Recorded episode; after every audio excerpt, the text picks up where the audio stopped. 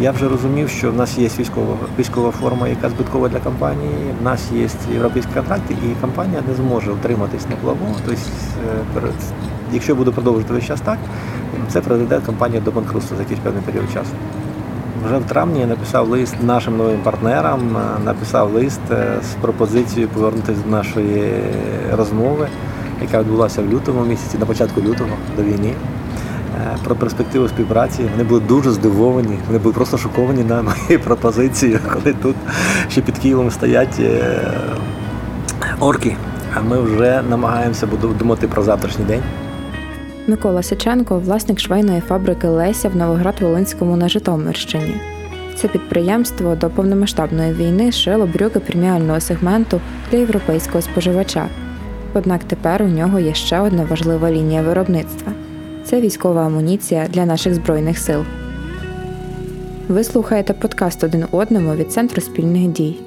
Я Марія Очеретяна, і це моя маленька експедиція нашим тилом. Тут я розповідаю історії громад, які роблять важливі справи і цим наближають нашу перемогу. Цей епізод присвячений Новоград-Волинському. Можливо, коли ви будете слухати цей подкаст, він уже офіційно поверне собі історичну назву і буде називатися Звягелем. На фабриці Леся, з якої я починаю цей подкаст, до вторгнення, як і багато хто з нас, не готувалися. Пан Микола каже, що не дуже вірив в повномасштабну війну. 24 лютого першою його дією було приїхати на підприємство, зустрітися з працівниками і заспокоїти їх. Після того він поїхав до Житомира, де відбувалася зустріч керівництва області із підприємцями. Там йшлося зокрема про те, що військовим бракує амуніції. Тому вже 26 числа е, вранці ми розпочали е, повністю ми зупинили наші європейські контракти. Я написав лист моїм німецьким партнерам, що в даній ситуації ми не зможемо е, виконати умови контракту, враховуючи форс-мажор. Попросив зрозуміти ситуацію, і ми повністю переключились на виготовлення тих речей, які потрібні, які, які приблизили наблизили нашу перемогу. Два місяці компанія займалася лише благодійністю. Усі працівники, включно з директором, отримували мінімальну зарплату. Однак навіть за таких умов ресурси підприємства почали закінчуватися. Тому в другій половині квітня компанія частково повернулась до пошиття цивільного одягу у партнерстві з Німеччиною. Також напередодні вторгнення підприємство обговорювало потенційну співпрацю з компанією із Данії.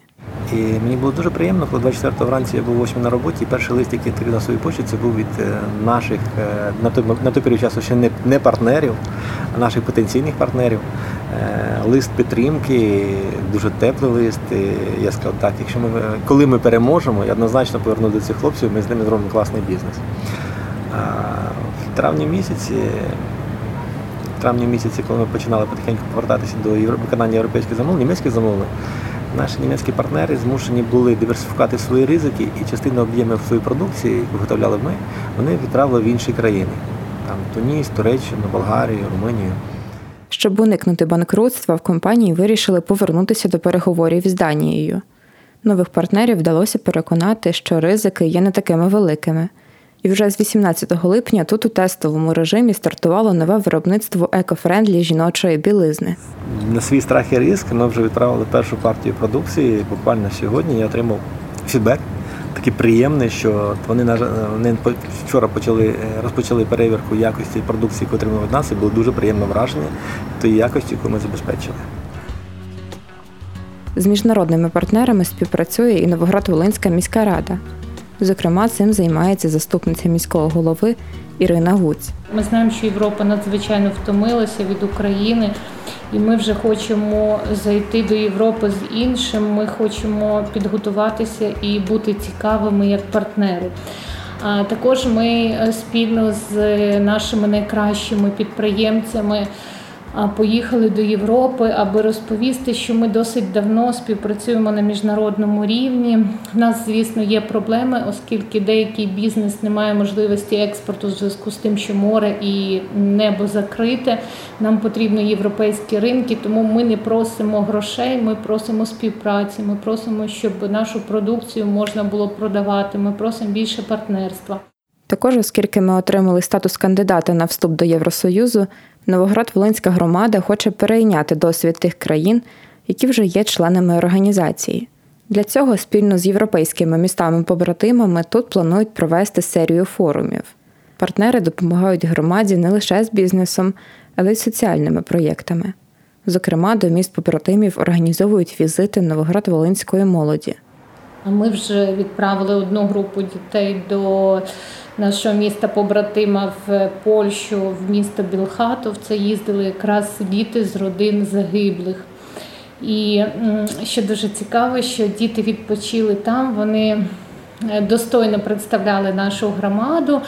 А, І вони сказали, Боже, ми хочемо, щоб у нас в Новограді і так було, і так було, і так було. Але ви знаєте, вдома так добре, і ми хочемо жити в Україні. І, мабуть, це для мене було визначальним, що бо ми дуже переживаємо, що найкраще хочуть поїхати і там залишитись, але ми розуміємо, що нам треба розбудовувати власне країну, і від того, чи захоче повертатися до нас молодь, причому краща молодь, це теж дуже велике значення.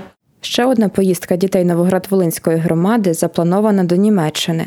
Пані Ірина каже, що цього разу поїде найталановитіша молодь громади. Вона переконана, що під час війни дуже важливо допомогти цим дітям займатися творчістю і підтримати їх. Європейські партнери допомагають громаді втілити ще один великий і важливий проєкт. Громада виграла грант на 2,5 мільйони євро на облаштування житла для нових мешканців, які опинились тут через війну для того, аби ті, хто приїхав до Новограда Волинського, це будуть люди, які власне е, будуть не просто жити в нашому місті, а будуть працювати на наших промислових підприємствах.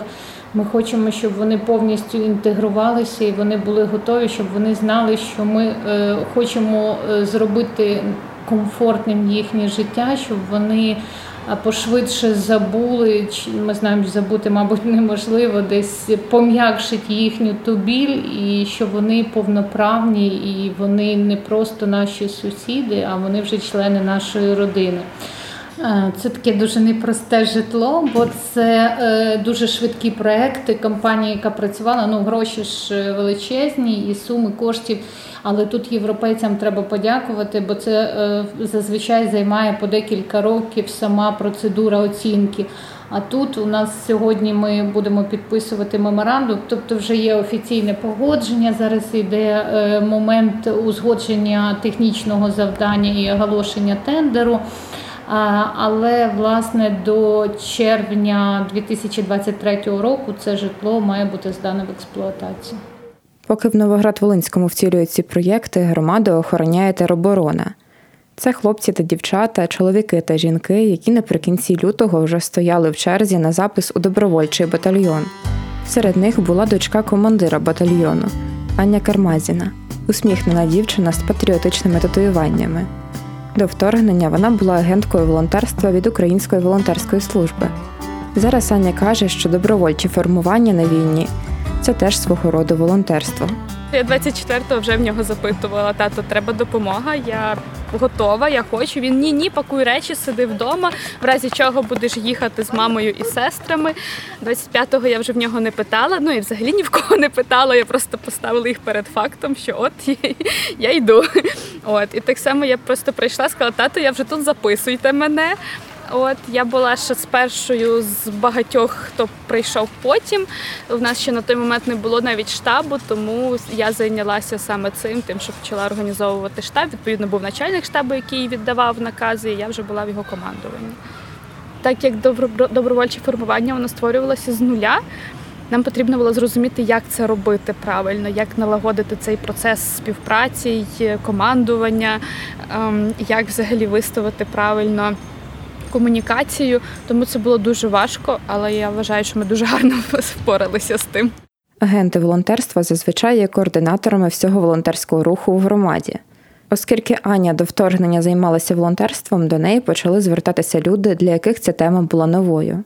Деякі волонтерські ініціативи почалися в теробороні, а згодом відокремилися. Зокрема, благодійний фонд Новоград допомагає.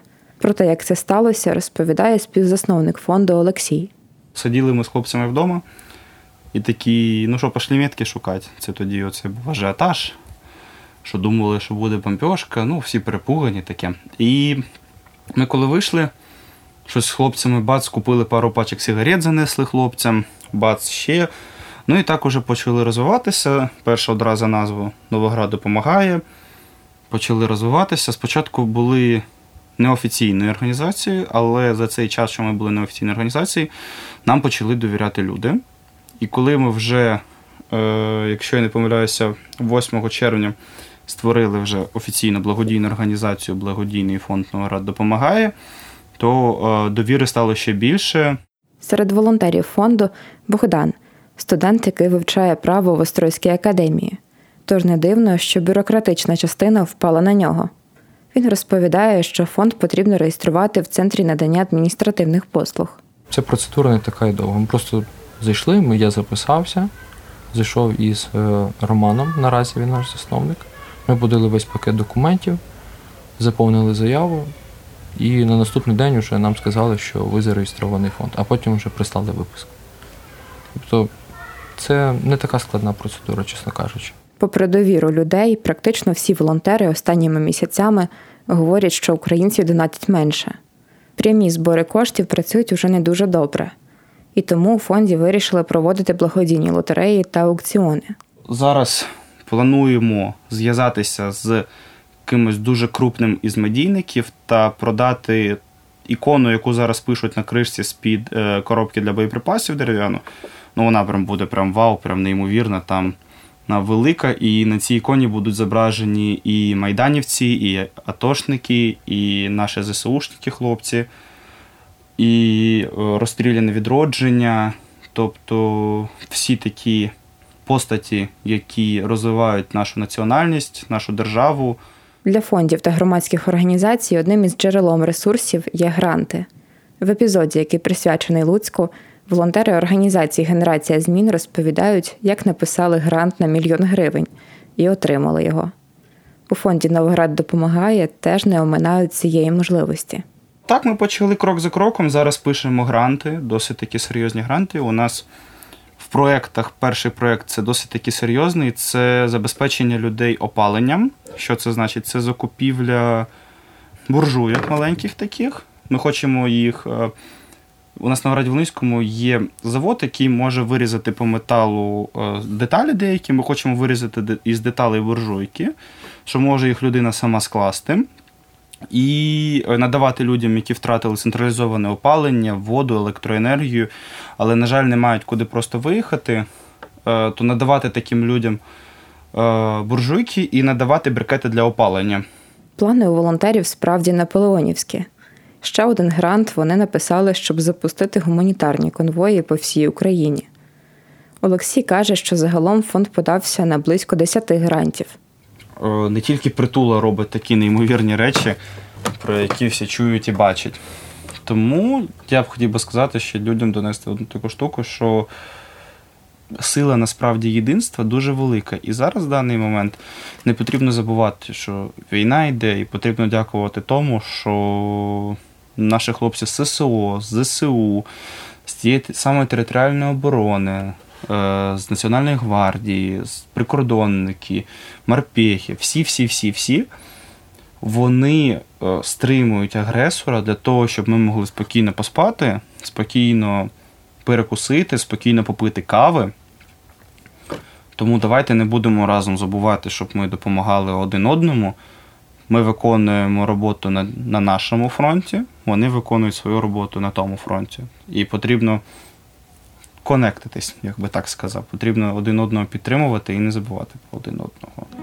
Від себе можу додати лише те, що ми маємо бути вдячними не лише хлопцям, але й надзвичайним дівчатам та жінкам, які зараз так само сидять в окопах зі зброєю або витягають поранених із під обстрілів.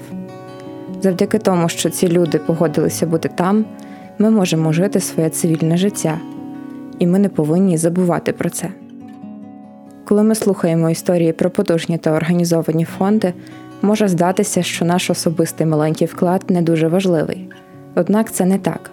Про це нагадує й Аня, Є ще дуже багато людей, які не волонтерять постійно, але які організовують якісь там локальні акції. Наприклад, дівчинка, яка вона допомагала спочатку нам з ліками, потім виїхала за кордон і тут організувала збір на машину. До речі, УВС допомагало нам з розголосом.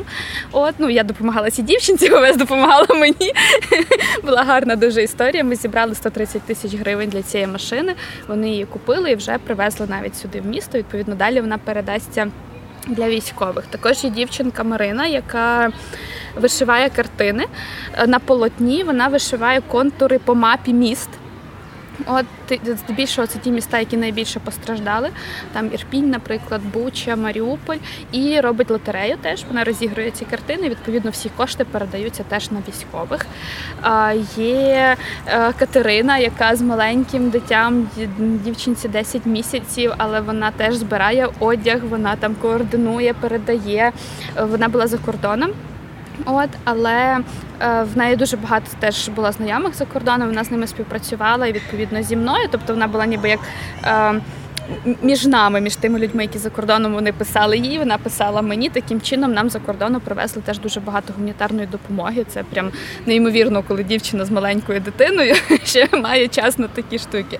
От, тобто, дуже багато насправді таких людей, які допомагають так частково, локально інколи. Але цей внесок є теж дуже великим, тому що людям не байдуже, вони збирають ресурси, свої сили, вкидають щось круте і потрібне, потім знову акумулюють свою енергію. І ну я вважаю, що ці люди теж мають місце бути на рівні з тими, хто волонтерить постійно. От тому що е, волонтери часто виснажуються, і от в той момент їх заміняють інші, от саме такі. Серед таких людей, які не приходять до волонтерського штабу регулярно, але у власний спосіб волонтерять любов.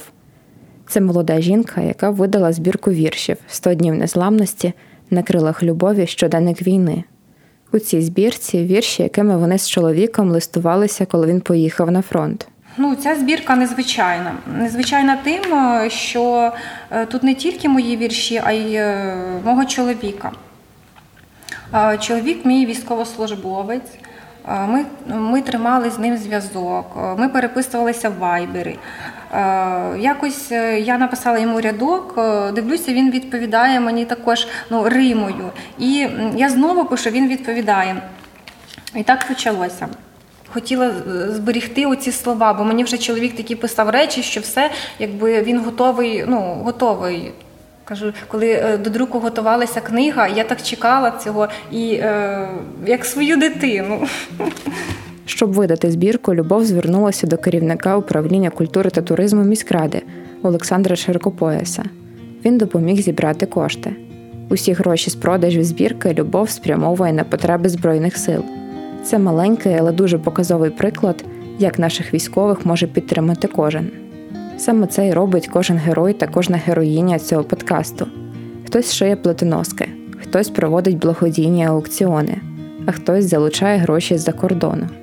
У цій війні кожен із нас мусить знайти своє місце, і так ми наблизимо перемогу, яка мусить бути за нами.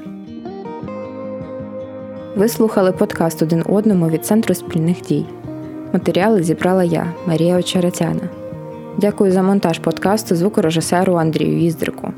А також я вдячна всім людям, які поділилися своїми історіями.